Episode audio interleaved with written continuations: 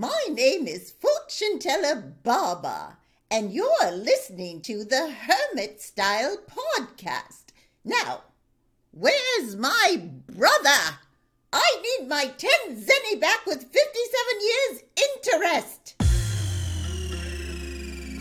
Welcome to the Hermit Style Podcast. Talking all about the Dragon Ball Supercard game, from competitive play to the world of collecting, with your host, Jimmy Bacon. Yo, yo, yo! What is up, everybody? Hermit Style Podcast. We are back. It is Sunday, April 10th, recording on a Sunday. I actually might have to change the recording schedule um, because I started a new job recently, but we will see how that all plays out. But we are back. I apologize for not being on uh, last week. Uh, like I said, started a new job. Life has been crazy, but it's getting back on track. And uh, yeah, I'm I'm excited to be back. We got Jay, chief captain of the Kame House security team, on with us. What's up, Jay? Hey, how's it going? Um, and Jade is just coming off a big top at the PPG event. Yeah, it was it was a good event. We had a lot of fun, and we'll go through all that good stuff. It's it was a trip. It was a trip. Hell yeah! And I uh, I just topped the case tournament here in Virginia Beach. Um, if you didn't know, our locals Comic Kings does a case tournament pretty much every new set release. So uh, Mike runs that here. We had fun. I topped. Mike topped. Um, Sean, who is the newest member of B Team on Hermit Style, uh, actually went undefeated in the tournament, so that was fun. And actually, oh, I have to tell this story before we jump on to the news because this was this was I don't know. I always think it's really funny when people rage IRL. It's like kind of my favorite thing in card games. Um, like those memories just stick with me always. Like they're the most memorable things of events for me. And so at the beginning of the tournament, right? Mike always announces the rules of the tournament. And last time, so last case tournament, some players who traveled to our tournament got mad because we weren't going by Bandai rules.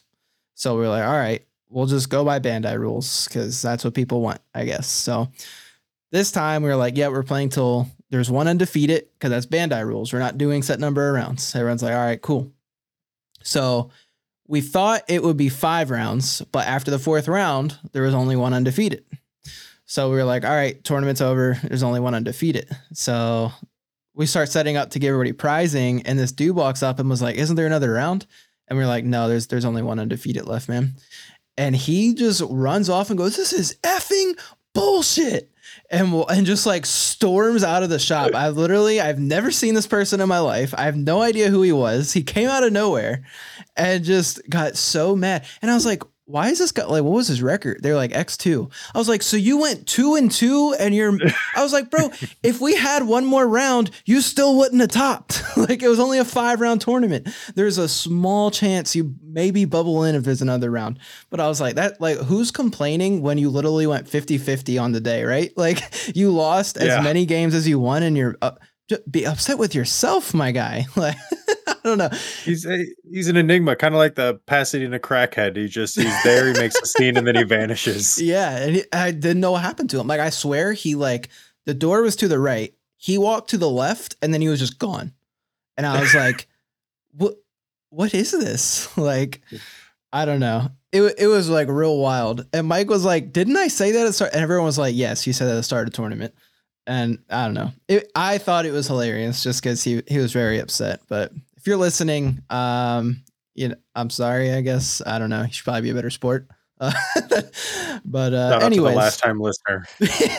yeah, yeah. It like turns out to be like a frequent member of the Discord. oh man. All right. Uh, anyways, I just thought that was a funny story to kick off this show. So let's jump into the news. News from the lookout. All right. So news, we had some. We're backed up a little bit on news, so we'll try and get through this as quick as possible. Um, before I do, I want to shout out our sponsor, Manscaped. Look, guys, if you are not using Manscaped, you're doing yourself a disservice. You need to groom. You need to take care of yourself. It's important. There's something like 90 plus percent of significant others prefer it when their partner is groomed proper. a real stat on the Manscaped page. I forget the exact number. You can check it out. But check out their products. They have razors, they have deodorant, they keep you looking fresh, they keep you smelling clean. They even have, I think they call it a weed whacker, and it like takes care of all those nose hairs. Like, come on. You don't want to be playing cards and you're just, your opponent has to look at just hair just piling out of your. We don't want that. We don't want that. Don't be the smelly dude at tournaments. Don't be the gross dude at tournaments. Get yourself Manscaped. They've got the new 4.0 razor. It's amazing. I have it. I use it. It is truly good. There's even a light on it. So, you know, you're in the dark. It doesn't matter. Your power goes out. You still have Manscaped there for you, baby. Um, but check them out. You can go to manscaped.com, use our code Hermit Style. You get 20% off plus free shipping. Again, that is promo code Hermit Style, 20% off free shipping at manscaped.com. Okay, so on to the news. Uh, there was some, so we have both Fest events have finished. Um, we had Texas and Miami for here, at least here in the States, right? And um, Texas had a ton of controversy. Ton of controversy. Um, we're not going to go like crazy into it because it's just not worth it. It's been discussed over and over already for weeks now. But basically, two people were told um, if they were to draw, like if they were to just not show up to their table, they would get a draw. Um, and they're like, all right, well, let's just go eat. So they went to go eat. And then, um, or actually, all right. So I've heard conflicting stories. I also heard they were actually just told that they would get a double game loss, and they were just fine with that because they wanted to go eat. So I was like, okay, like whatever. So, and I mean, how you can't fault the players, right? The TO is telling you, like, okay, here's what will happen. If you're okay with that, you can go. And they're like, all right, bet, like, let's go grab some food. We should top either way. And um, so it turns out they can't give them a double game loss. Um, they have to give a draw and because of the draw it like messed up everything pretty much. And there were people who were x1 in like an eight or seven round tournament or something that didn't top. And i'm like okay that's crazy. Like guy from comic kings that raged if that was the case you have every right to rage. Uh seven eight round tournament you only have one loss don't top. That's literally insane uh, so yeah, the whole thing was like really poorly handled. Thankfully, there was a good resolution. Players were compensated. Everyone, I believe, who was X2 received prizing. So that was really, really cool of them. So shout out to the TO. Shout out to Joku, who apparently was the one who led the fight to make it right for everybody.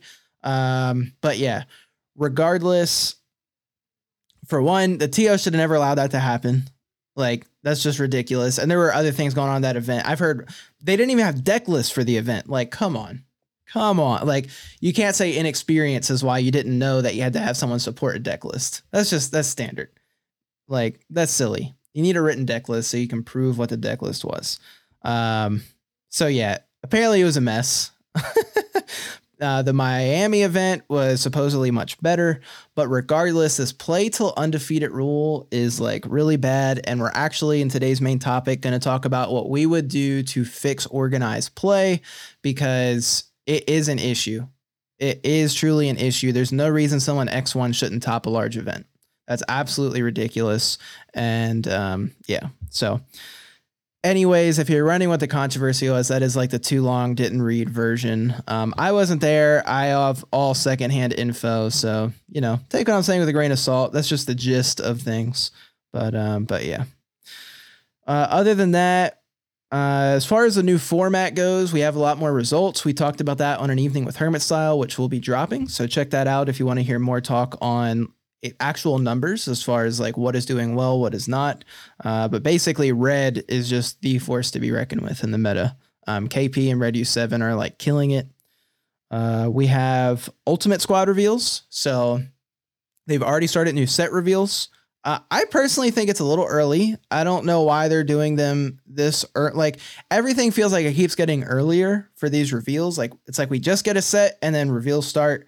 Um, it was like that for this past set as well. I personally would like a little bit more time in between, and others share that same sentiment. Not the biggest deal in the world, but it is what it is. Uh, and then we finally got new events, which some people are frustrated with because it said in their little time frame that it at least alluded it appeared there would be events in April, which there are not. So that that really sucks because by the time these new events start up, we're already like prepping for the new format, and people spent money on these decks that maybe they wouldn't play. Um, you know, like people are buying KP because they're like, oh, I'll play KP in April. Well, if they can't play it in April, there's no online events in May, and then KP gets banned. Like, okay, that feels really bad, right? So there really should be events in April. That's what we are all hoping for. And if there weren't going to be, they never should have put April on the website. Like, it's, it's as simple, right?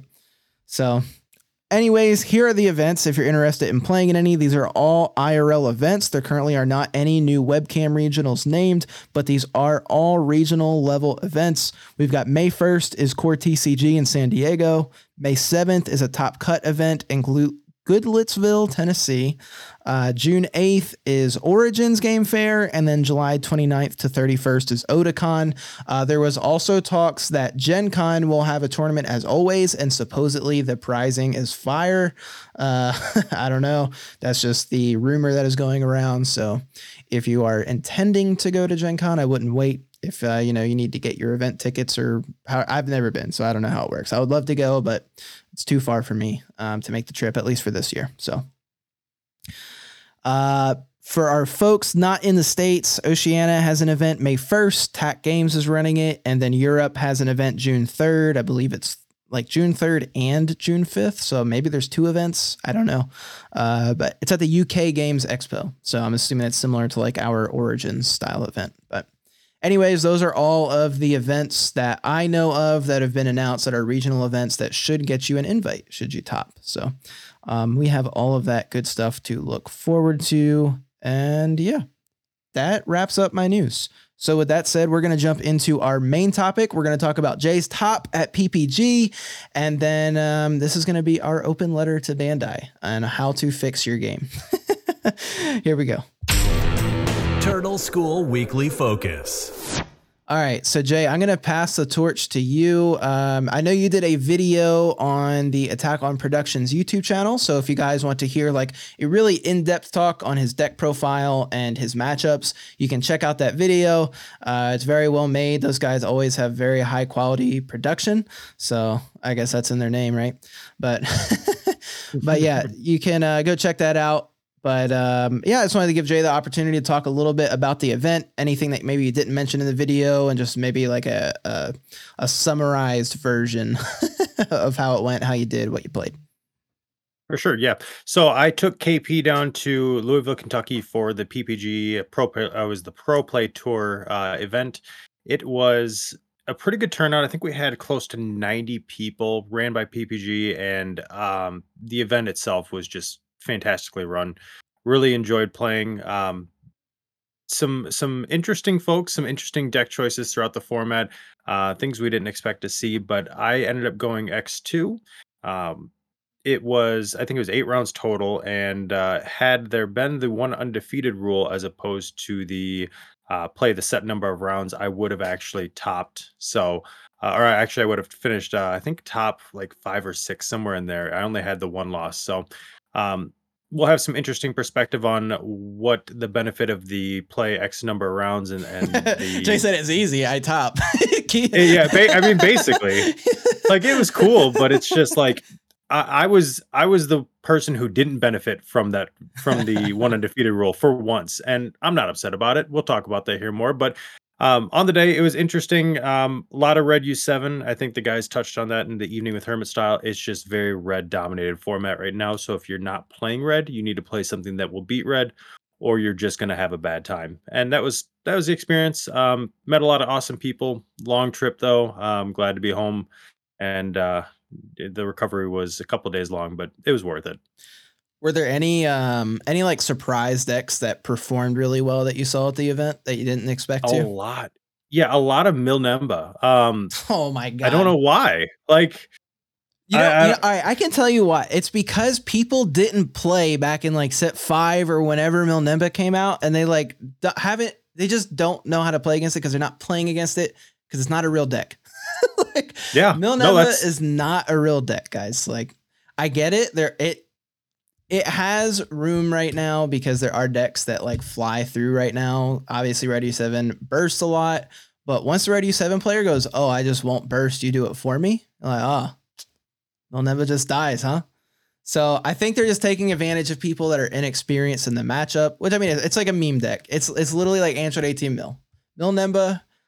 If I had this podcast two years ago, my hate for green Gotenks, literally, you just replace it with Mil Nemba. Like my hate was for Mil Nemba all the way up till set 10. Set 10 Green Gotenks came out. I was like, hmm, this is the new deck I have to hate on. So yeah, you will never hear me say positive things about either deck. But I don't I don't think the deck is real. Like I, I think it's even like I talked to a Spear about it because he topped in a webcam regional. He's like, the deck isn't real. Like even he said. So I'm like, bro, this is not a real deck. But anyway, sorry, carry on. Oh no, you're you're good. Uh, it was so there was like four or five people. They were a group and they all played Milnemba, and I can imagine their their test results were just amazing. It was just the most ridiculous thing. And I know that there were some people who just didn't know how to play against it, and that's why it performed, at least for one of them, better than expected. Otherwise, there wasn't. I think there was one Sin Shen around the top, but I don't know that he. It, there was multiple in the room, to be honest. Wow. Um, it was just a lot of a lot of red. I played three red U sevens. Um, I played one King Piccolo. There's a lot of King Piccolo. Jeez. Um, yeah, I mean, it was. I did play Green Gotenks. Um, you'll be happy to know that he got washed. It, it was my round I, one. I bet. Yeah. It was round one, and, and I felt bad for the guy because you could tell he was just getting back Because he played Green Go Tanks. That's yeah, why he that felt bad too. for I mean, it. Oh man, I I was like, ah, so I have to do this. Got it. Okay, but otherwise, like the tournament, it was. Uh, it, I tried to frame it in the context of we're playing a region. So I know with the Virginia Beach, you guys are very baby heavy, very control matchup heavy. So it, we're playing more towards the south. I'm I'm figuring there's some people from Texas that traveled and expected to see a lot of red. I did not expect to see any Milnemba, and the fact that there were like four or five of them in the room is just outlandish. Yeah. Yeah. That's crazy. That's definitely crazy. Um, well, yeah. Well, obviously you did good. You said you got 11th place, right? Yeah. Nice. Nice. Well, let's do it, man. So congratulations on that. That is uh, um, definitely a good showing for KP there. Um, what were the matchups that you lost? I lost the mirror match. Uh, that was my round, the last round, and then uh, Red U seven. And both of my matchups that I lost. So in the KP, I just didn't see a Yamcha game three. It was uh, game one, he took it. Game two, I took it. Went to game three, and I had four Yamchas in deck. And in the last 15 to 20 cards, all four of them were at the bottom. And that's just, that's tough, especially when you can't really control their board. You just kind of lose and, and lost uh, that. The Red U7 matchup, I'm a little embarrassed by. Um, I didn't particularly misplay, but the man milled the red SS4 Broly SCR, and I thought, oh god, I got this in the bag. I didn't have it in the bag. It it was. I bricked game three. Game one, um, I, I washed him. Game two was a problem, and and I just didn't see what I needed to see. And then game three, I bricked so hard. I didn't see a demon clan until turn three. Like, how does that happen? Wow. But yeah, I mean, overall, good experience, but those were the matchups. Um, I was two and one on the day against Red U7, 0 and one against KP, and then it was Gotenks, Trunks Cheetah, which I beat, and oh, I can't even remember what the last one is. It wasn't. That's okay. Oh, it was uh, Red SS4, uh, Vegeta, or Blue SS4, Vegeta, and Okay. yeah, that I win the blue matchup. Yeah. Yeah. Uh, well, cool. That's uh that's that is interesting though. So literally like 50% of your games were versus red. That's wild. Funny enough, in my case tournament, I'll get into that in the results of training. Uh 50% of my matchups were also red.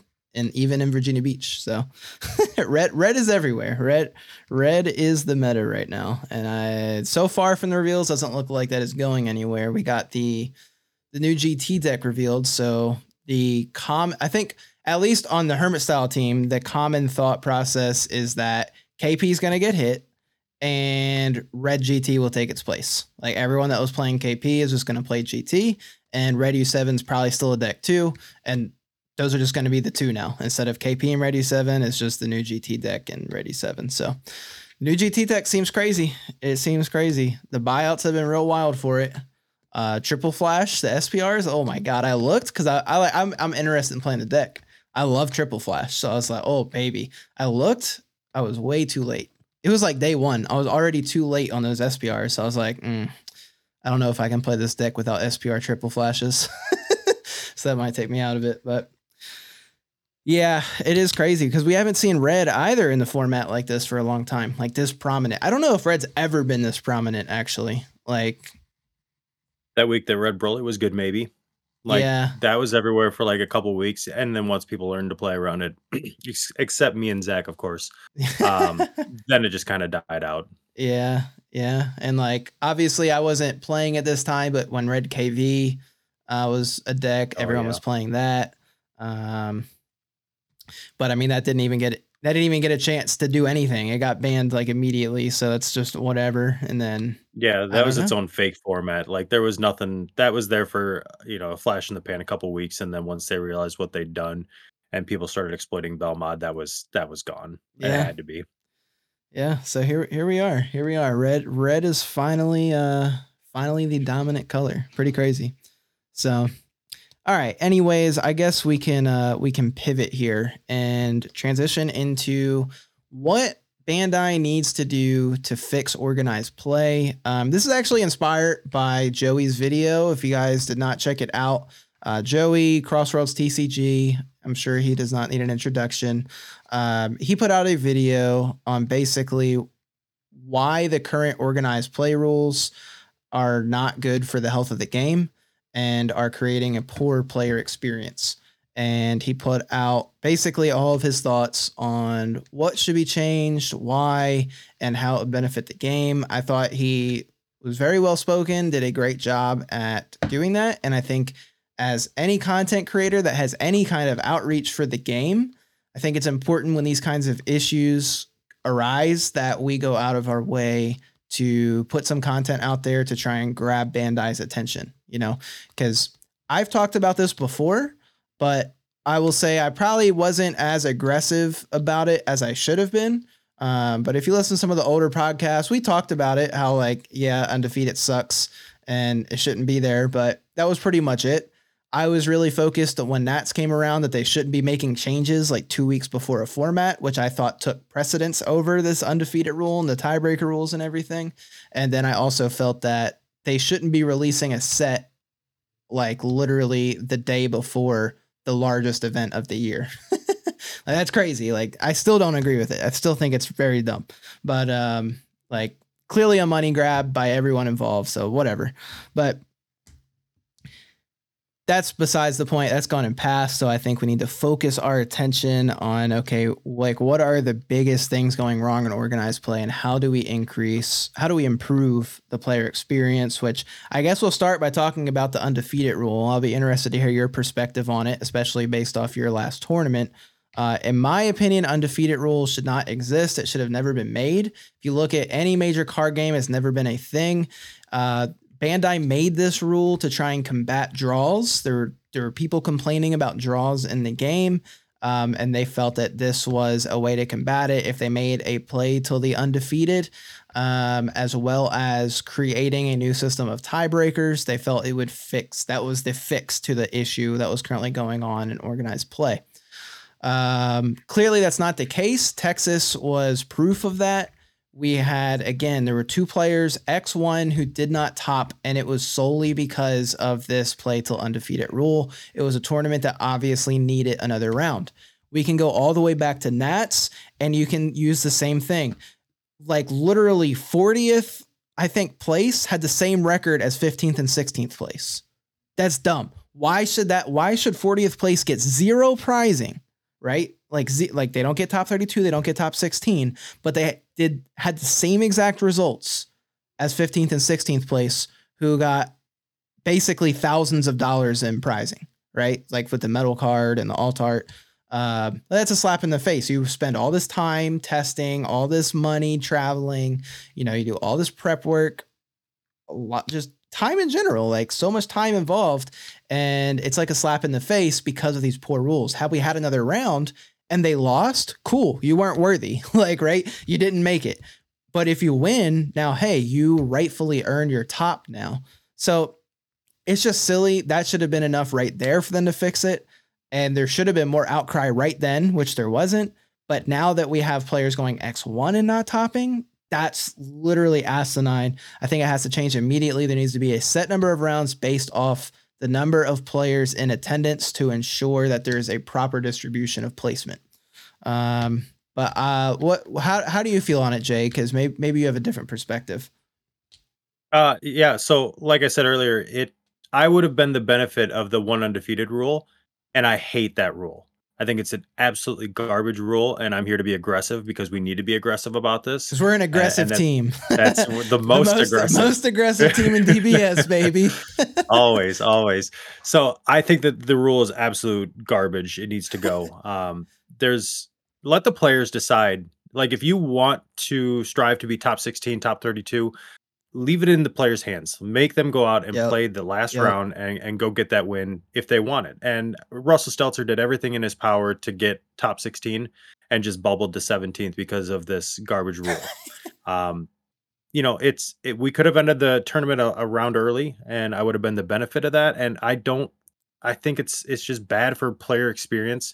Yeah, you you see people getting upset when they bubble out, and they really shouldn't. I think if if we had that one additional round, it gives the players an opportunity to go earn it one last time. Um, you know, tournaments are long, they're fatiguing. I think Nats is evidence of that. We were there for like 12, 13 hours, something like that. Yep. But at the end of the day, we're there for a reason. Let us go play the game. And I know a lot of Yep. players are going to agree with that. It's just, it's a bad rule. Um, set number of rounds based on player attendance is the way to go. And I'm really happy that Fest at Texas, um, or uh, sorry, Fest at Miami switched it up to a set number of rounds. That was beneficial. And then they doubled back on it here in Kentucky. And I think that it was just made for a good player experience all around. Yeah, everyone I've heard of, everyone I've heard talk about the set number rounds that, that PPG did, like kudos to PPG, they're doing it right, and they are proving to Bandai that one players like this, and two it works. Like, sure, tos might have to stay for an extra hour, but you know what you signed up for. Like, come on, you know what you signed up for when you do this thing. You don't have plans that night, like.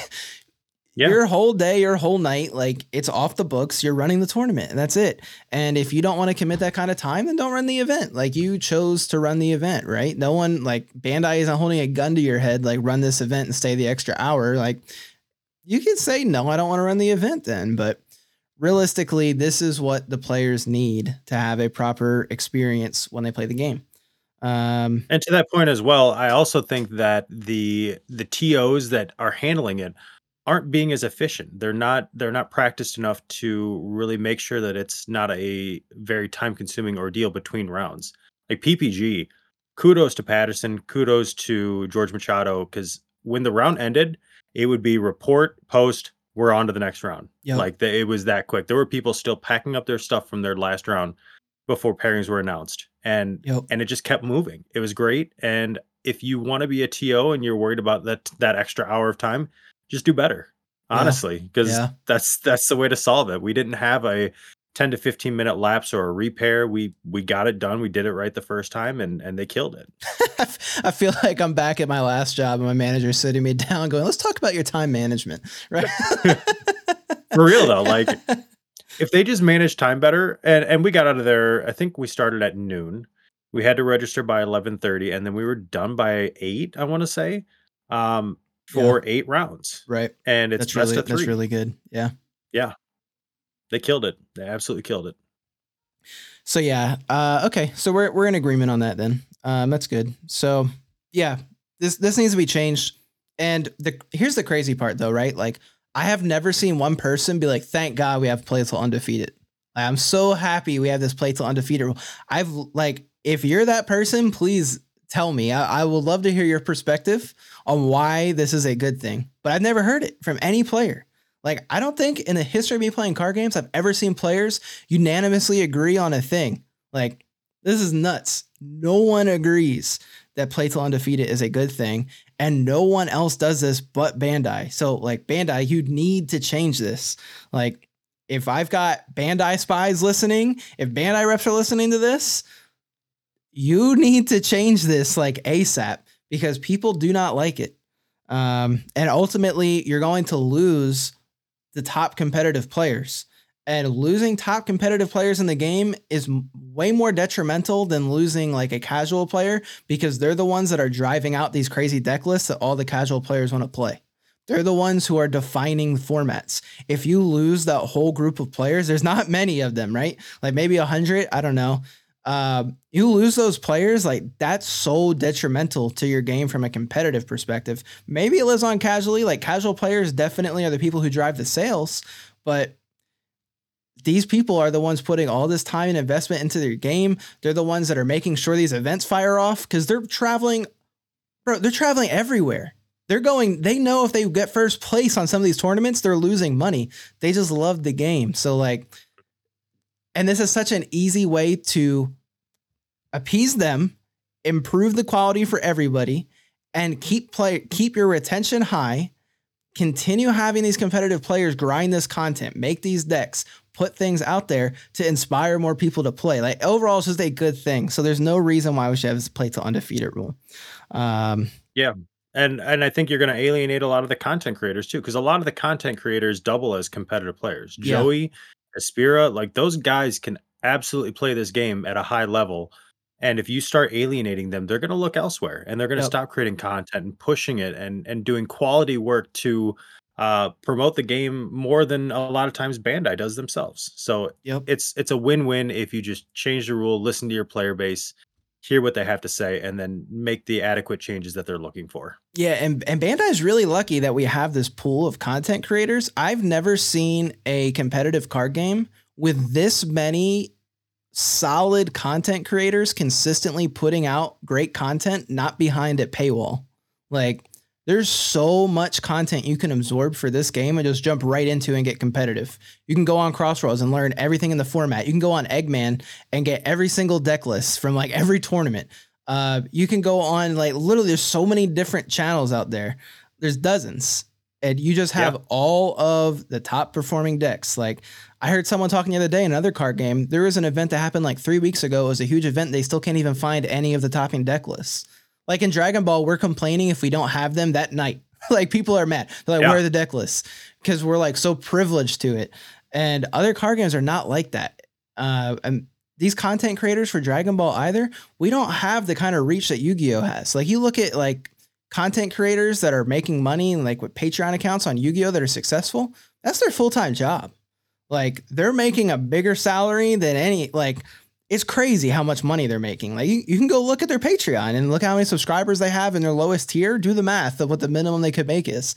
It's not hard to figure out. Like they have a full, which is good for them. Like that's great. You're putting out quality content, but Dragon Ball doesn't even have that to leverage in content creators to want to do it. We have Oh. a very small reach. We're all just dedicated to the game and wanting to grow it, and you, they, you just don't want to lose that. Like that's that's invaluable to the game's success. So, Yeah. um, Joey and like Joey's putting out 10 to 15 minute videos five days a week. Aspira is doing something yeah, similar. that's nuts. Um, like there's so many good quality content creators in this game putting effort and time into it.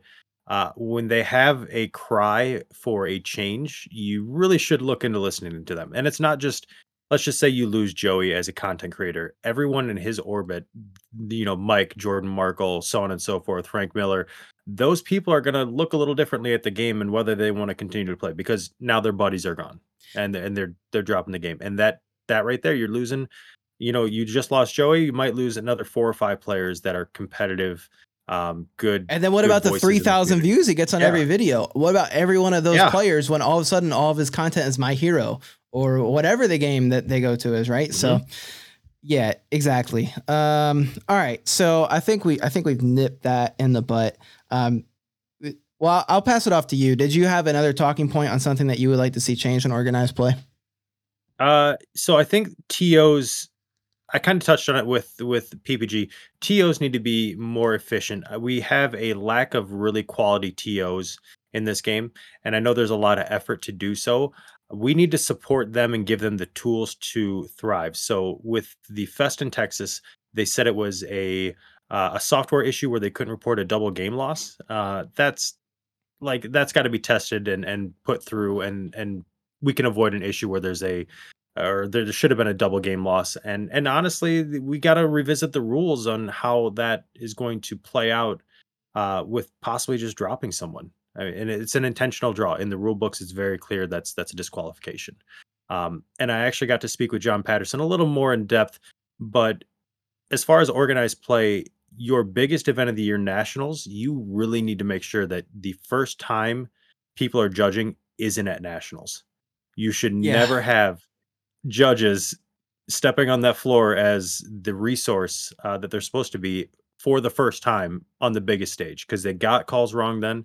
So I think it, it really goes back to making sure that there's a good a, a good judge program and that we can sol- we can solidify a good group of judges to make sure that we have knowledgeable people there that aren't going to mess up rulings and it's consistent across the board. So I think there needs to be a, a revamp of the judge program and I checked the website it says it's coming soon but it's been saying that for a while Yeah. now so Who knows? when soon like define soon for me and maybe i'll be a little happier but yeah judging needs to be a li- like they have their discussion group give them a solid backing um make sure that they have the resources they need to make the correct calls accordingly and i, I talked to patterson too on the dragon bullet he would have ruled it uh the way that the rule book like you the way you had it where it's a floodgate because yeah, that's how the card should have always worked.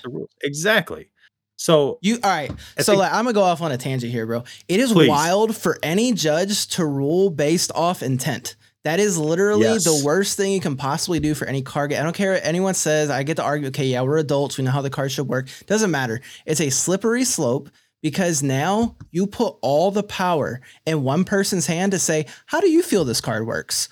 What? What, Yeah. bro? How do I feel the card? I all right. I feel this card says I tap five and I win the fucking game.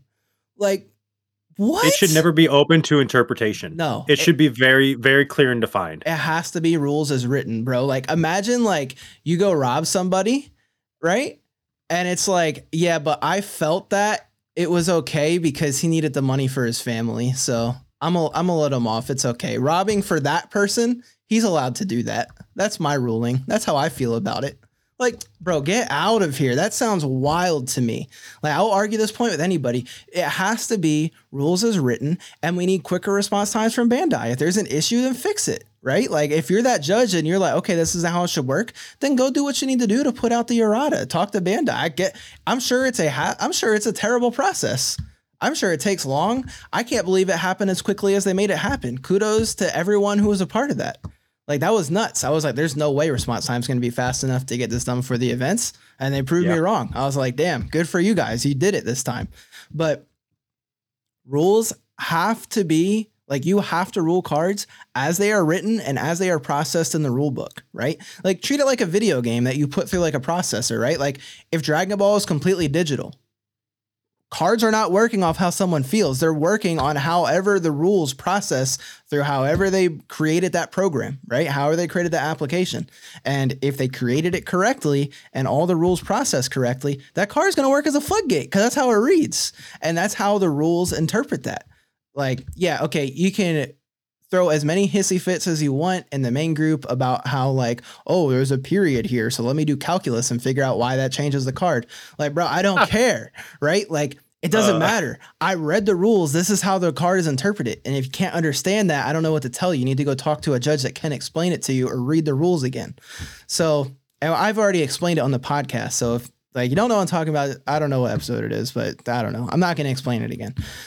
Either way rules have to be made as they are written.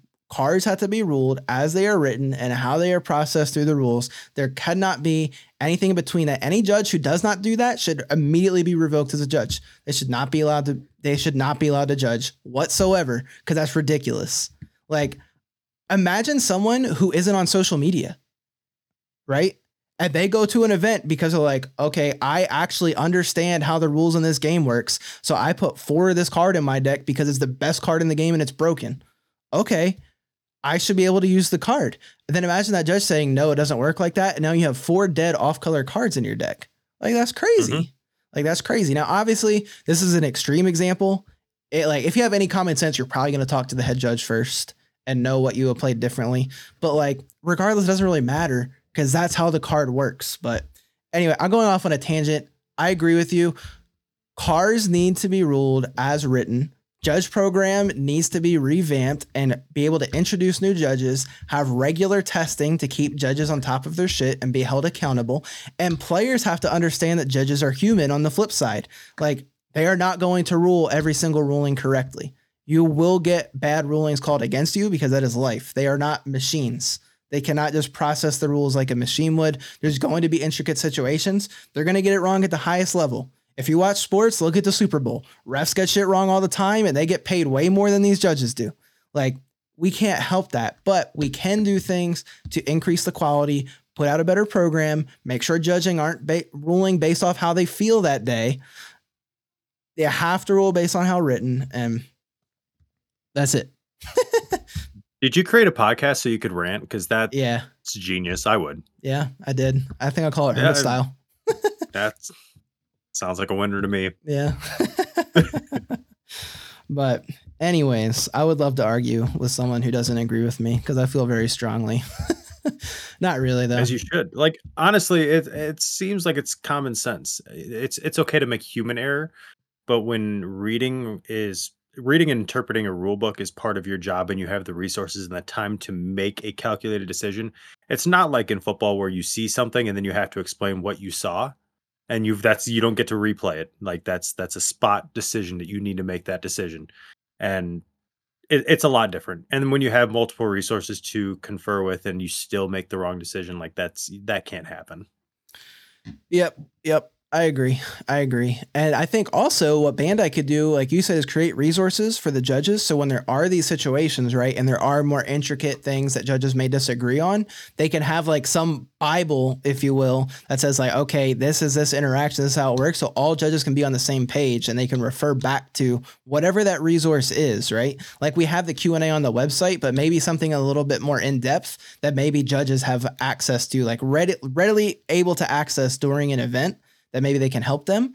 And if a ruling, I, I don't know, like there, there's a there's a million different ways to go about the logistics of this, but regardless, there there have been a lot of times where judges are not on the same page. So, and that's not their fault though, right? Like they can't they can't help that they're working in a very flawed system with the cards stacked against them. Like that's on Bandai. Bandai needs to do a better job at organizing the judge program, creating better resources for the judges, and putting the judges who are actually ruling cards factually and very strongly, put them in positions of leadership to lead the other judges and help them, right? Like it just has to be a better system than what we got clearly because you hear things wrong all the time. Like all, this is, this wasn't the only issue we've had in the Dragon Ball Super card game. Um, it's never going to be perfect, but uh, shouldn't we be striving for that? Like do, do we just say okay well judges get it wrong sometimes so we don't need to fix anything? That sounds crazy. If i go to work tomorrow and i get some shit wrong and i'm like well you know i get stuff wrong sometimes boss. That's crazy. I'm probably gonna get slapped. And i can't even file an assault charge right? Like that's nuts. So i mean i could but i probably deserved it right? So i don't know. That's uh that's nuts There's a me. Will Smith joke in there somewhere. Yeah, I'm, I'm not going to make it, but there is one in there somewhere. Did Chris Rock deserve it? Put put in the comments below. yes, yes. Somebody tell me how to feel on that one. yeah, yeah.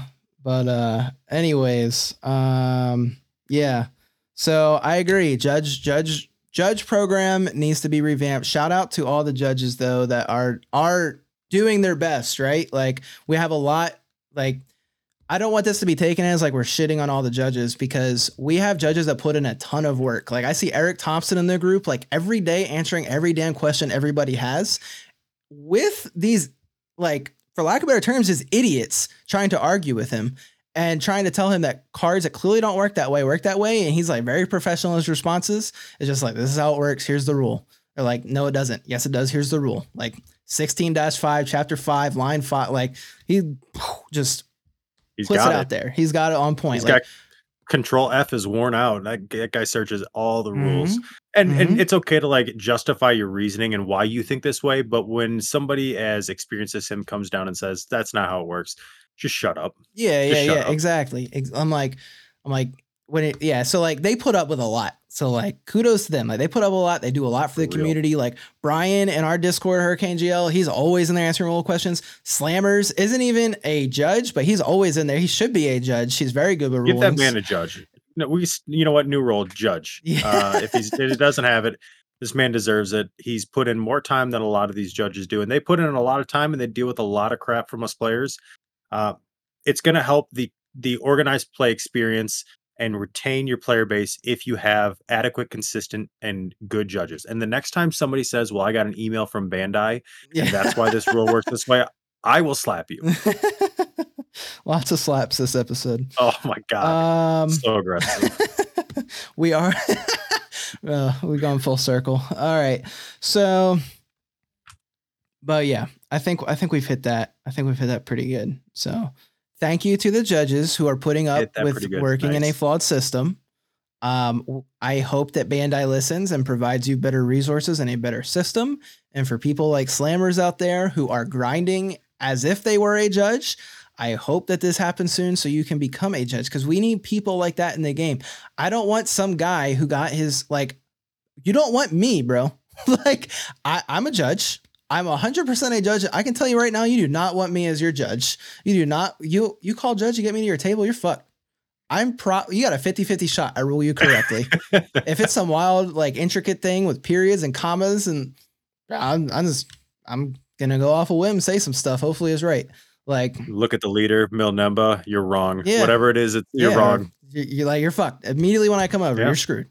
So, but I could judge if I wanted to. I'm technically certified still. I haven't taken the judge test since set one, but I'm a judge. Like that's crazy, right? There's no way anyone should ever. money. No one should ever have me as a judge for their event. That sounds crazy. That sounds actually wild. So, I mean, maybe I do a better job than some, but probably not most.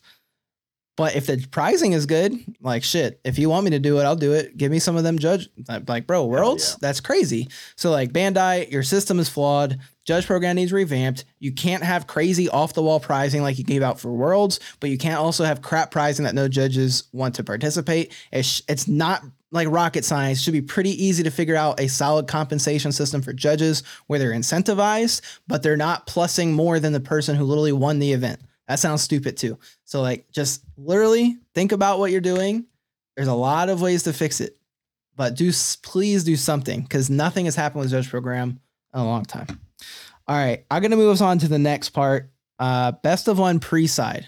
I think best of one pre-side was actually one of the things you got right. You tested it for Fest. We have seen very positive player feedback to best of one pre-side. It ran very smoothly. I haven't really seen any complaints about it. It's allowing events to run more quickly and it takes out the variance of just strictly BO1 without your side deck. It does change the format some because decks that are more vulnerable to side deck cards that really rely on having a strong game one maybe get a little bit weaker, and maybe decks that didn't perform as well in those matchups or maybe certain control decks that really need access to certain cards in a matchup maybe they get a little bit of a buff regardless it just is a better way of doing best of one. Best of one has way too much variance. Any best of one tournament should be best of one pre side. I get it that there's issues with cheating in webcams. Newsflash Bandai, there's cheating in IRL tournaments too. People are just idiots and don't know how to call it out. Uh, and people also sometimes just don't want to call a judge because they are too nervous, which I'm telling you right now, if you're a player, do not be nervous to call a judge. But regardless, people get nervous sometimes. People are intimidating.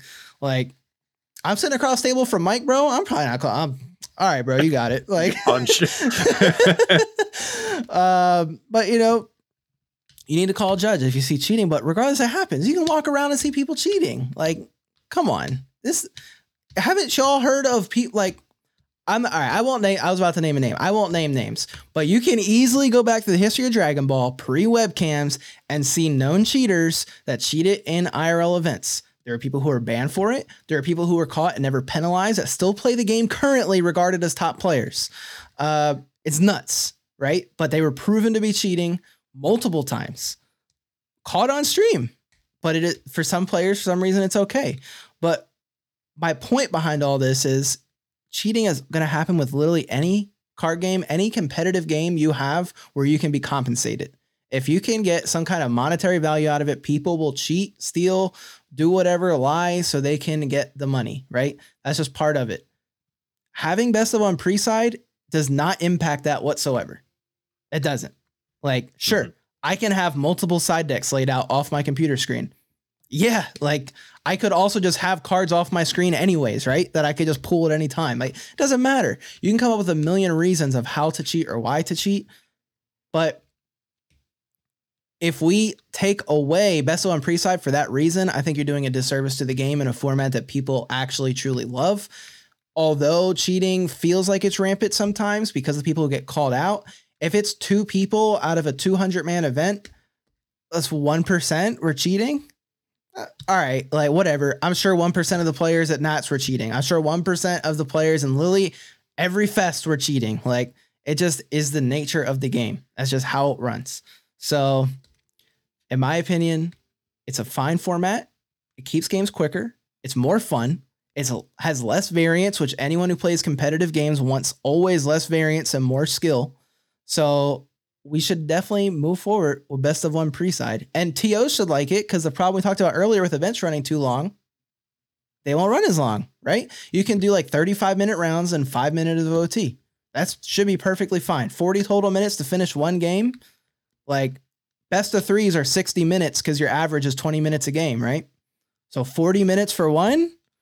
Come on, you should plenty be in there. Time. That should be plenty yep. of time. Um, you need to call judge on your opponents for slow playing if you're still going to time, or you yourself need to play faster. That that's like the only two things about that. Um, but yeah, I think that that should definitely happen. However, should only be for regional events and below. We should never have best of one pre-side for Nats, Worlds, anything like that. Those should always be strictly the highest level of competition should always be the highest uh basically the, the format that rewards the most skill, right? Which is always best of three is always king. Like there's no no argument made about that. Unless all right, sure, you can make an argument best of five, like best of seven, obviously, sure, whatever. But don't give that's not going to happen. Don't do that. don't do that. Please don't. Next thing you know, they're going to be they're going to skip past everything like, we Epic, just said in the like, last segment, and they're going to go best of five. That's what they yeah, want. No. Give it to them. But like, I think it's Epic, the card game Epic, and like their worlds. Like when you get to like the top eight, it switches to like best of five or seven or some like crazy shit, which I think is actually pretty cool. And like each like set of like each game is like a different format. Like they do like a sealed and like all these different for- it's actually pretty cool. Like they try and do the most like the biggest skill test possible for the players at that mm-hmm. event. So like that's pretty neat, right?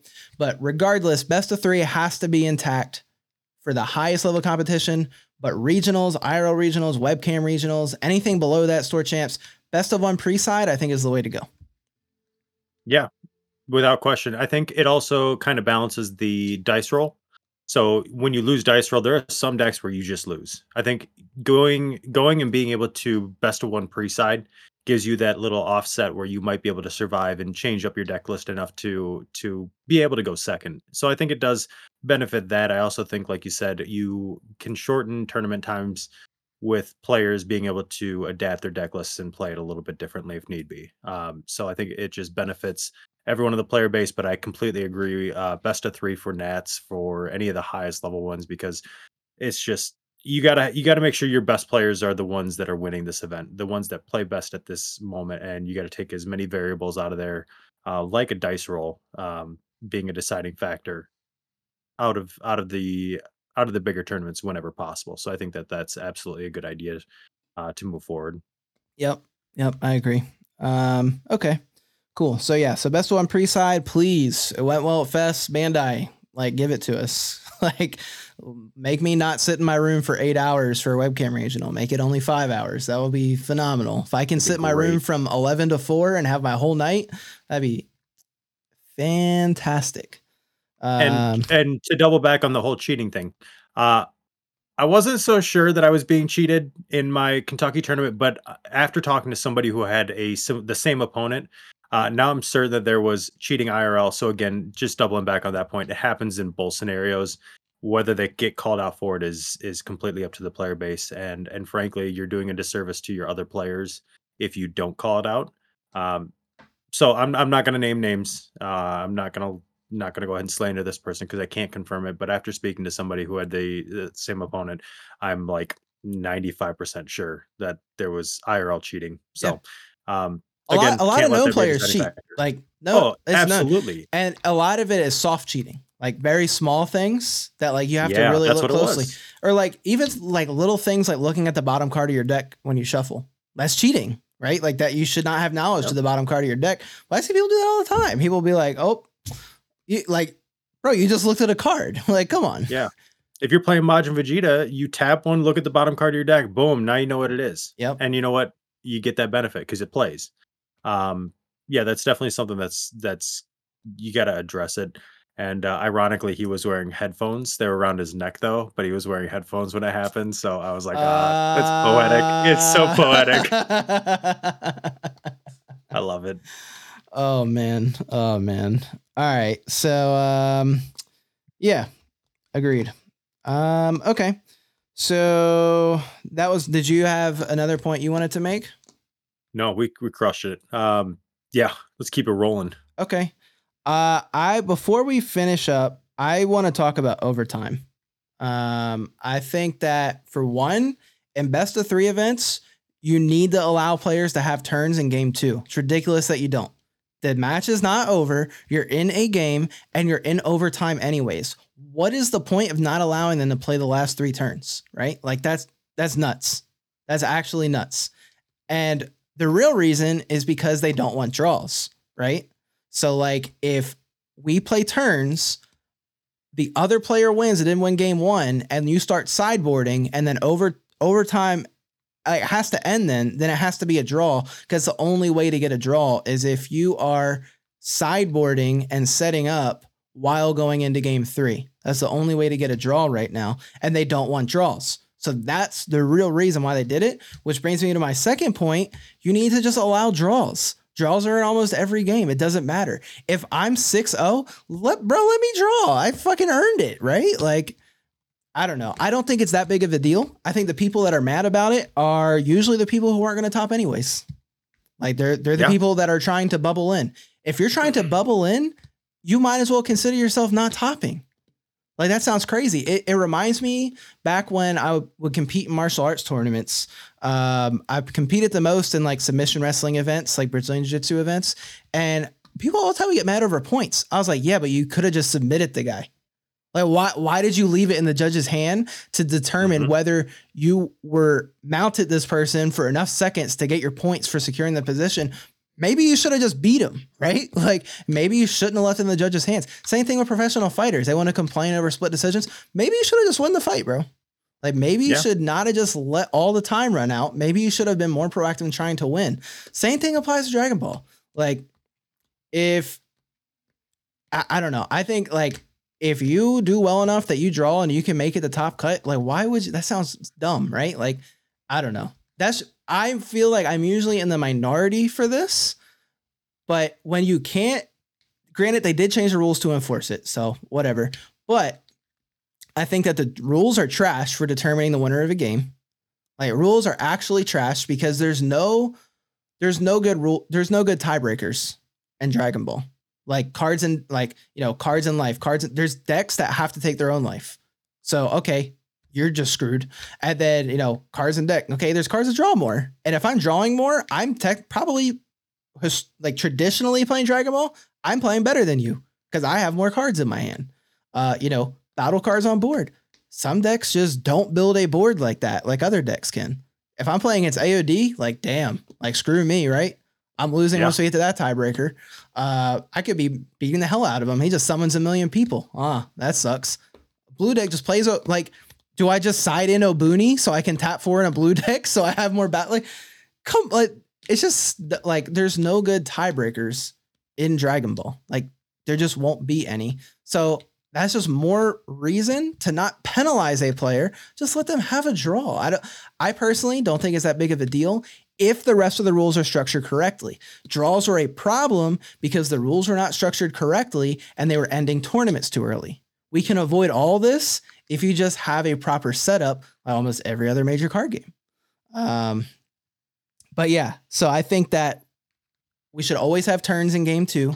There should be draws, and the tournament format should just support it so that way people don't get screwed and bubble out with their like X1, um, like what happened in Texas. Uh, It also encourages slow play. So if you've won game one, you just slow play game two. Goes Yeah. to time. Like I know, I know people who literally did that, and I had two guys that came down with us to Kentucky that had a draw round one, and you sit there and look at them in the face and go, "How did you do that? Like, what why? Like, so either you're scum and you slow play them, or you take a draw, and and it's a lose lose regardless. But the, kind of to your point, just play the game. Let it play out how it's supposed to play out, and at Yeah. the end of the day, just let it fall. Because if I'm King Cold and I'm going against a deck that wants to stay at a higher life, I'm trying to win the game, actively win the game, but I have to take my life in order, in order to do so, to get awakened, to do all this stuff. But don't punish me for trying to win the game when somebody else is just sitting on their hands, trying not to lose the game at Yeah. that point, which is absolutely garbage. And and to your point, the like mixed martial arts, don't let it go to the judges. Yep. Win the game Yep. Play faster know your deck if you are if you put the reps in to get to a nationals or even a regionals uh you should know what your deck does enough to play it relatively quickly I said this every time this topic comes up. Mike and I both played the slowest deck in Dragon Ball at Nats and had no issue finishing whole matches. no issue. Mike finished more than me. And I can tell you right now, it was on my opponent. And I- I'm not getting the argument over, okay, they have more play lines to pick. Bro, you got three attacks. Attack, play some cards past turn. Like, get out of here. You're at Nats. If you can't play at that level, don't be here. Like, that and you know it's going to be a aggressive. deck Right. Like it sounds aggressive, but we're at Nats. Like, cut the bullshit. You know how to play Dragon Ball if you're here. If you don't, why are you even playing? Right. So it's like play your deck, play quick, and get like keep things moving. Um, and I had no issues. I had no issues. Yeah. The only time I went to time was because my opponent allowed it, and I had already won game one. I was like, sure, bud, you can take 10 minutes to figure out your turn. That just means I definitely win now. Um, so yeah, and moving us into the topic of slow play, that was the last point that I had to talk about. Slow play is a very interesting topic to me because it is something that we have no way to quantify. There is no ruling on what is slow play. And I think the reason is that is because it's a double edged sword. If you make a rule and quantify it, it's like opening up Pandora's box because now you have people that will push it to the limit. Like if you say, okay, slow play means taking more than one minute per action. Well, now you have people that will just do random actions, right? And wait 59 seconds to make their next action and make it impossible for my opponent to ever call me out for slow playing. But I could just have a bunch of cards that have like activate main for free, wait 59 seconds. Attack, trigger auto, wait 59 seconds, draw. So, like, that's that. flawed. do that against the most aggressive team and see how that goes you know, but like that's a, that's a flawed system, right? So then it's like, It okay, is. you can put how many minutes per turn. Okay, well, if you say three minutes, okay, well, like, what if I was actively doing things and my deck just has a million things on my turn, like back in like storm format, right? Like a turn could take forever. They probably weren't slow playing. They were probably just playing the game. It just took a while to resolve every effect, every attack, and keep cycling through everything. So it's like, how do you accurately define slow play in a means that you can call a judge? I don't know if there's a correct answer. Um, I would so love tough. it if there was one, but it just like opens up this like can of worms. But then it's also on the flip side, how do you enforce it? Because if I call a judge for slow play, right? All right, like say you call a judge for slow play on me, judge comes over, judge, you was slow playing. No, I wasn't. good it's Like, what do resolved do? perfect they walk away because they have another judge call yeah it's wild and Like, and I, I think you can eliminate know. certain things Hang like on, I just messed up my headphones. oh way to go I hit my uh I hit my cord out of the headphones. I can't hear you. Hello? Can you hear me? Can you hear me yeah, I can hear you. All right. nailed it But uh but yeah, it's like a he said she said kind of thing with slow play. So like I probably shouldn't even say this, right? Because now slow players are like, oh, I have the out, right? There's a lot of things I don't talk about publicly on how the rules are flawed because I don't want people to abuse them. Um, someone abused the rules at Nats versus Mike and like clearly was cheating in a way that the rules allowed him to cheat. Like judge was there and everything. Like it was ridiculous. It was absurd what happened, but this person found out a way to abuse the rules if he was about to lose the game. Um, and I, I won't say any more on that. If you ask about it, no one's going to say anything about it because literally, I do not want people to learn about this flaw in the system. And it's almost the same thing here. Like I probably shouldn't even said that because now if people do want to slow play, now they know to use the he said she said argument, right? Yeah. So it's just like it's so subjective and it's like how do you enforce subjective rules i I don't know. Like, yes, call if your opponent's clearly slow playing, call a judge, but it's like it's just tough. It's very, very, It's hard to very tough to enforce. Same thing with draws. Like before these rules, draws were never okay in Dragon Ball, but we always had them because you can't enforce it. You can't tell me that I have to attack someone's leader and progress like that way. You can't tell me that. I can say no, my strategy right now is not attack. I don't want to give him a card. You can't argue that logic with me.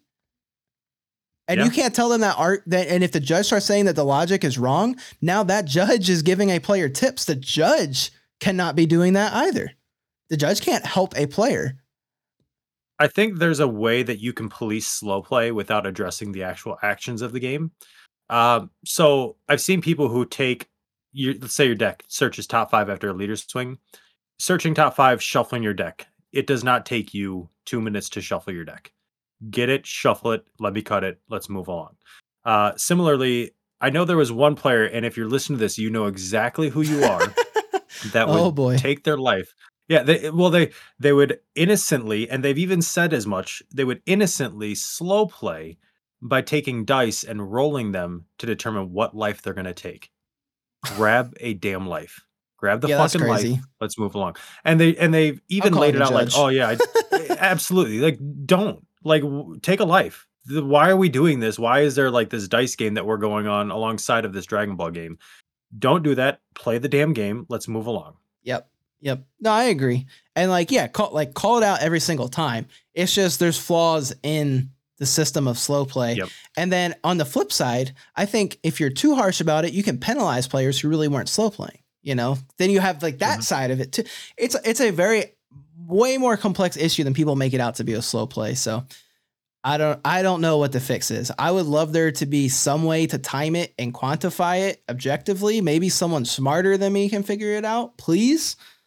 I don't know what it is, but like I don't know. As a community, hopefully we can just continue to push the idea of having like actual integrity and just playing Dragon Ball proper without slow playing people. But anyways, not to go away from the main point. I think the main point of this that we talked about, just to summarize, we should never have play till undefeated. It should be set number rounds based on players. And based on players, that needs to be heavily like analyzed. I haven't done the math. I don't know the correct amount, but I know in the past it has not always felt correct. Like it has even in the past we had set number rounds, it felt like maybe we should have had one more. So like that needs whole system needs to be revamped and addressed effectively with people who have experience, like real experience running tournaments with proven with a proven track record of positive player experience. That's who needs to be consulted when they're making these decisions. Uh, best of one pre-side should be here to stay for all regional events and below. Please take best of one without a pre-side just completely away. No one wants it. Um, there's too much variance. It's just silly.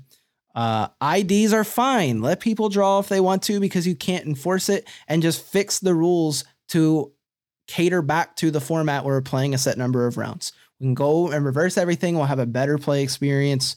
Um, and if you don't want to, that's fine because maybe the majority of players don't agree with me. You don't have to agree with me. Uh, but that's what I would like. And then, regardless, we should have turns in game two. And we need to have a system to call out slow play. And as players, we need to call out slow play when we see it, when we know it's malicious.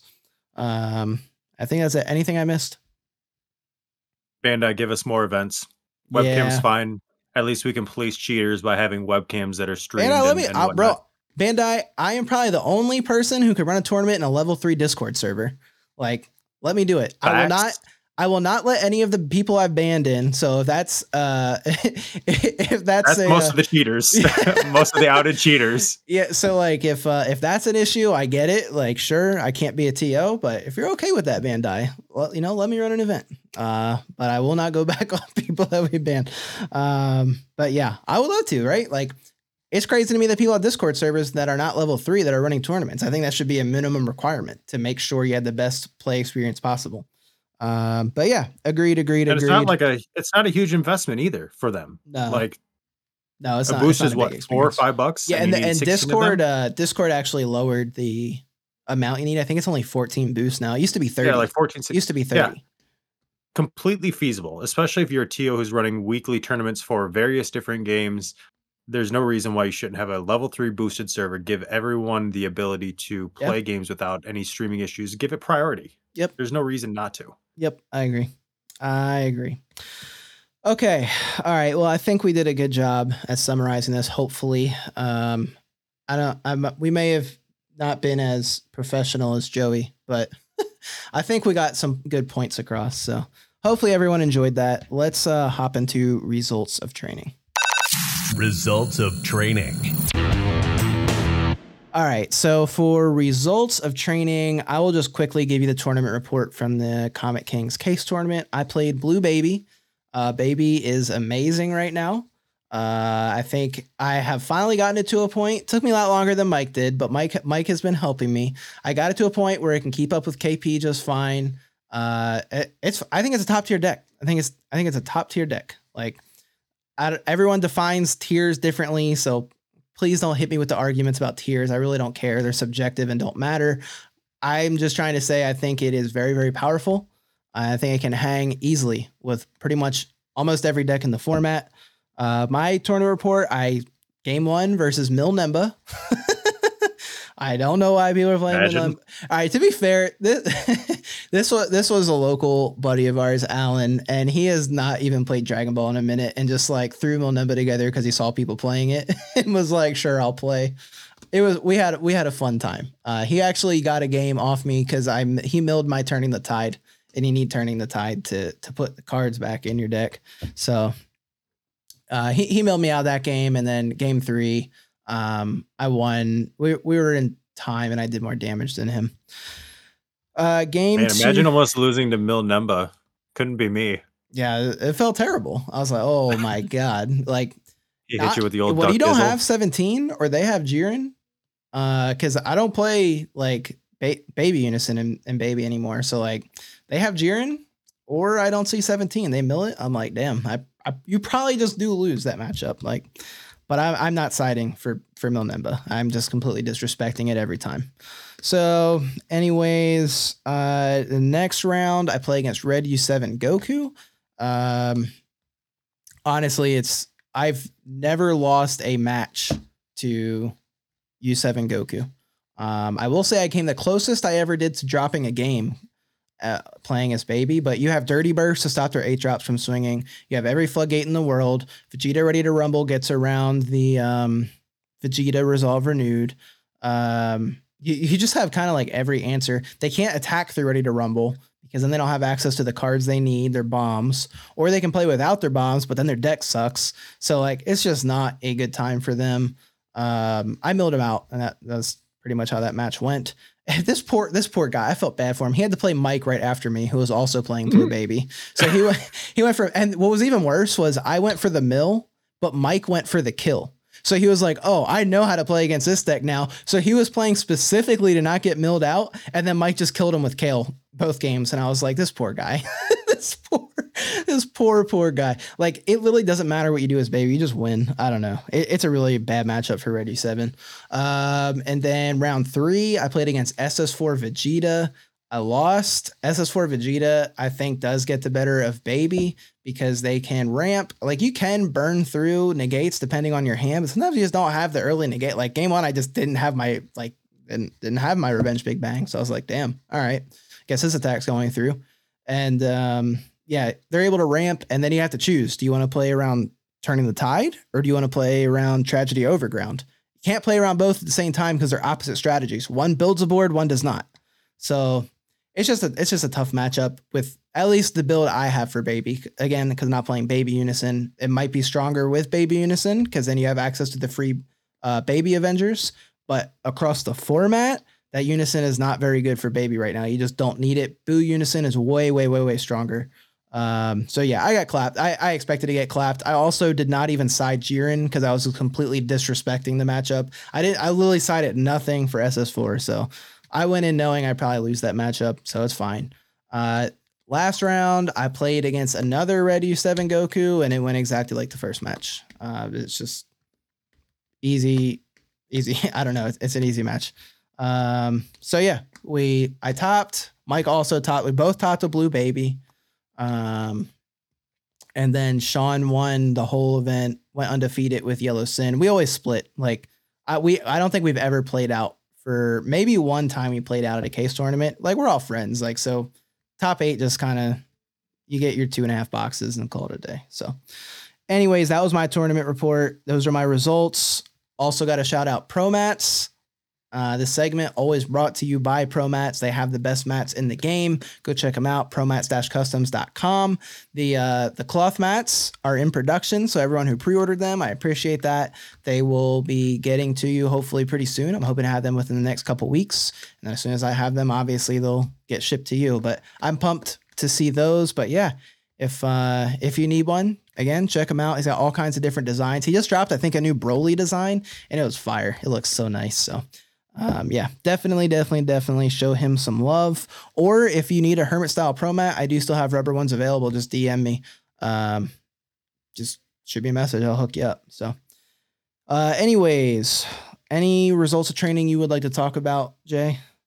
Uh, so we went through my Kentucky. I'm not going to double back on that. Um, basically, I want to go ahead and redact something we or I guess run back a bit of information we went over earlier this week. If you're a patron, you know that we did a live stream where we went ahead and just took some questions, just talked about the game in general, and uh, we ranked blue decks.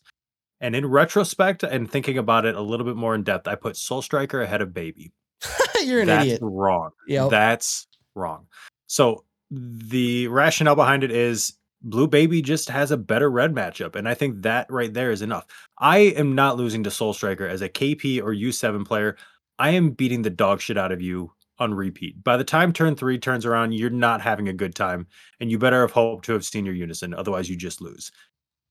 Baby Yeah, can that. actually sustain past believe past you know past the turn three four and see the later game where they actually having a chance to win. Soul Striker just doesn't have that Yeah. and uh baby's easily the better of the two decks so um going back to the just the best blue decks definitely baby uh I do think SS4 is very, very so strong though. I was, I was, I was Yeah. very conflicted on whether to play Baby or SS4. My determining factor was I no longer own a playset of UI Kamehamehas. So I was like, oh, I'm just gonna play Baby. but I, I do think SS4 is very, very strong. Uh, very, very close to Baby. I think they're both. I would play both of them over Soul Striker though. Oh yeah absolutely i don't think that there's any real debate in my mind now and uh i apologize for leading everyone astray so I'm telling here you, i am we making tr- i'm like atoning every time we say baby is a deck, we're not lying. Like when we did it the first time, no one believed us. All of a sudden, me and Mike just sweeping every tournament. Like, like it's nothing. Going XO X1 every time. This time, baby's a deck. Like, I don't know. It's nobody good. man. listens Yeah, I I, will say it's definitely nothing like it was last time. There are a lot more outs to it, and it is much more difficult to play. So like, it's not like it's like the best deck. Like back then, yeah, like baby baby was probably the best deck then. Now it's much more difficult, but it's still it's still amazing, very strong. but it has a good red matchup and that goes a long way in this current format Yeah. i think baby is a, a fine choice and if you have everything to to play baby do it yep.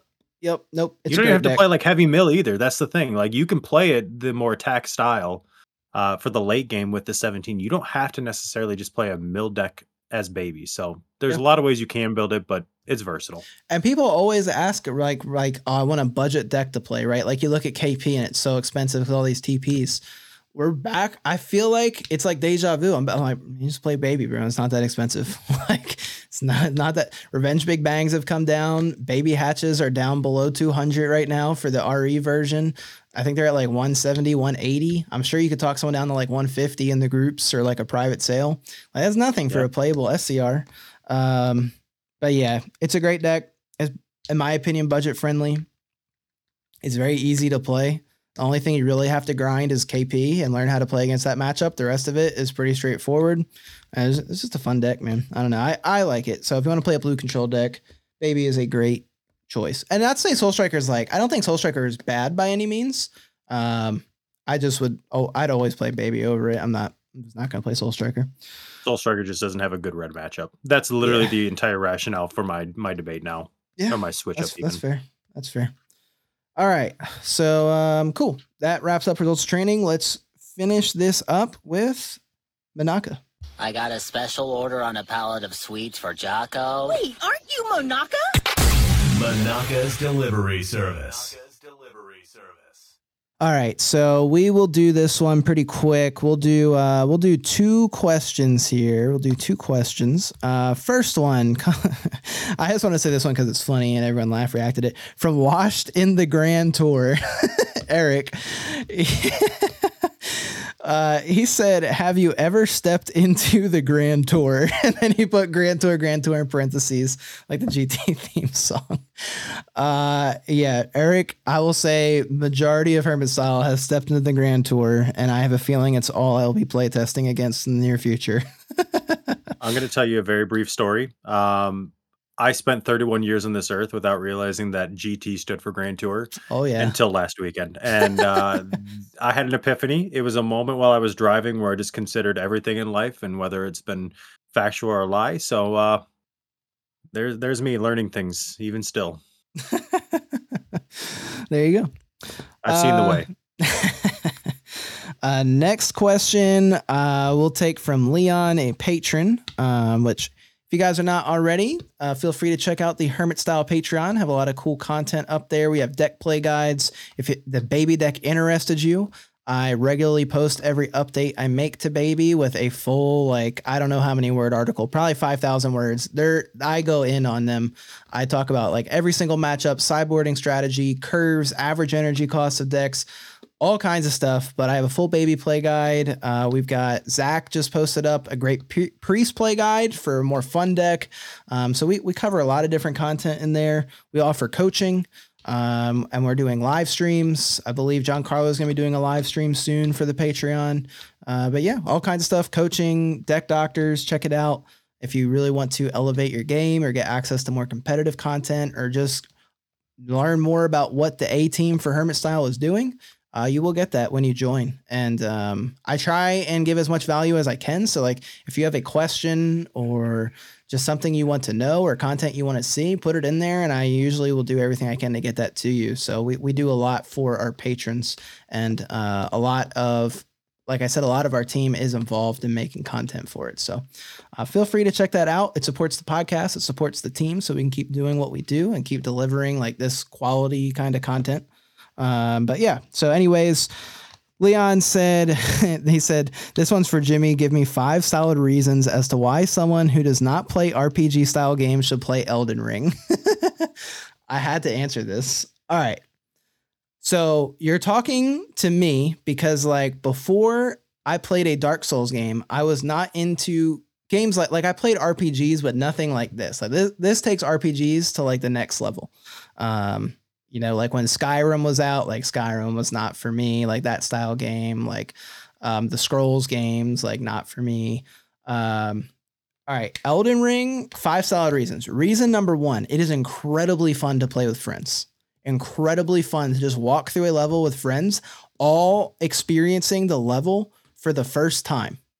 Incredibly fun.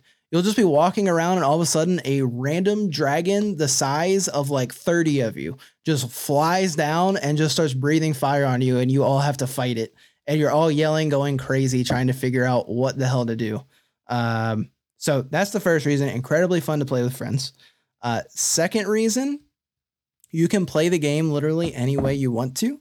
So you can play with any different kind of build and cater your character to that. You don't just if you're a person who wants to like grind out and max stats to be efficient, you can. If you're someone who wants to play more aesthetically like me, you can run around with a pumpkin head and a vest that looks like you're in Hogwarts and a samurai sword and you know, just do your thing. uh so you can play it literally any way you want to. Uh, third reason, you will like never run out of stuff to do. There is so this like the world is probably the biggest world I've ever played in in a video game for like a console. It's crazy. Uh, number four, uh, let me think. Number four, it's very difficult. I enjoy a challenge. If you do not enjoy challenging games, it's probably not for you unless you have two friends who are really good at it because they can just carry you. Uh, but if you don't have that and you don't like challenges, it's probably not for you. But I don't like a game like like Pokemon Arceus is fun, but I've, I've I still haven't beaten it because I lost interest in it because it's not challenging at all. Like it literally not challenging in the slightest. It's cool. You can go around, collect the Pokemon, do your thing, but like it is not a hard game. Very easy. It's made obviously catered to kids. Um, Elden Ring, very very challenging. It will be challenging, especially if you've never played a Dark Souls game. It'll be even more challenging. So, uh, reason number five. I mean, there's so many reasons. I guess the next one it would have to be a tie between like just the overall graphics, like all these different cool things you get to experience different uh parts of the world, but also just the fact that you um you can like you really have the decision to make your own choices. Like there was this NPC character in the game and I wanted his armor and like I have no idea if this messed up a plot line, but I just killed the dude. I was like, you gotta die. I need your armor. So I killed him, took his armor, and it's sweet. It's Ronin armor. I said, oh my God, I needed that. So, you know, you make your own choices and then you just deal with how- however that impacts the game. Like every choice you make can impact the game and give you a different player experience, which means doing reruns of the game is like really fun because you can get a different experience every time you play it. There's five reasons, Leonard. Got it. I didn't it. know if I would get there on the fly, but we did it. Play Elden Ring. It's the best game ever made. I love it. I'm probably gonna play it tonight and stay up too late. But yeah. Anyways, I just bought it, so uh, that'll be happening for me too. Can't wait. Yeah. Hell yeah. Another one. All right. We're going to wrap this up, guys. Thank you again for listening. I do want to shout out Luis, King of Music, who is a patron. He is a subscriber to the Patreon. Um, I appreciate you. I always try and shout out the patrons that support. So, um, yeah, shout out to you. And he's like, he, oh, I have to give him a huge shout out because he passed me in the Discord. He is the first person no way. to ever pass me. He is rank one in the Discord. So I said, the Discord's yours, bro. About to Zeno snap this whole thing, start all over. uh, yeah, he is. He's the first person to ever pass me in levels, and I did not think he could do it, but hey, Guy did it. grinds. He grinds it like we grind Elden it. Ring. He did it, bro. Soon. Yeah. So double shout out to Luis, the Frieza God. Um, yeah. I'll give you a quick snippet before we end too. I know a lot of people enjoyed Winter League when we did the whole Pokemon style league in the Discord playing Dragon Ball. Summer League is in the works. I will be announcing that within the next two weeks. Brant, Nuke and Foos have been working really hard on it, and it will be Yu-Gi-Oh themed. So it's going to be like uh season one of Yu-Gi-Oh, where they're like at the Star chips. uh, yeah. Yeah. like that that kind of whole style. So that that will be the inspiration for Summer League. So be on the lookout. We're hoping to start sometime in May, I think. So that should be really fun. But anyways, that's it. Jay, any last words? Uh, shout out to Bree uh, for saying that shout outs are dumb. They're not dumb. So shout out to her. And then uh, yeah. shout out to the team. Shout out to you. Thanks for having me on. I appreciate it. lot of fun. No problem. No problem. That was that was a good shout out. All right, guys. We will see you next time. Bye, Manscaped. I got the real one problem on my back every day. I got to shed this weight, I try whatever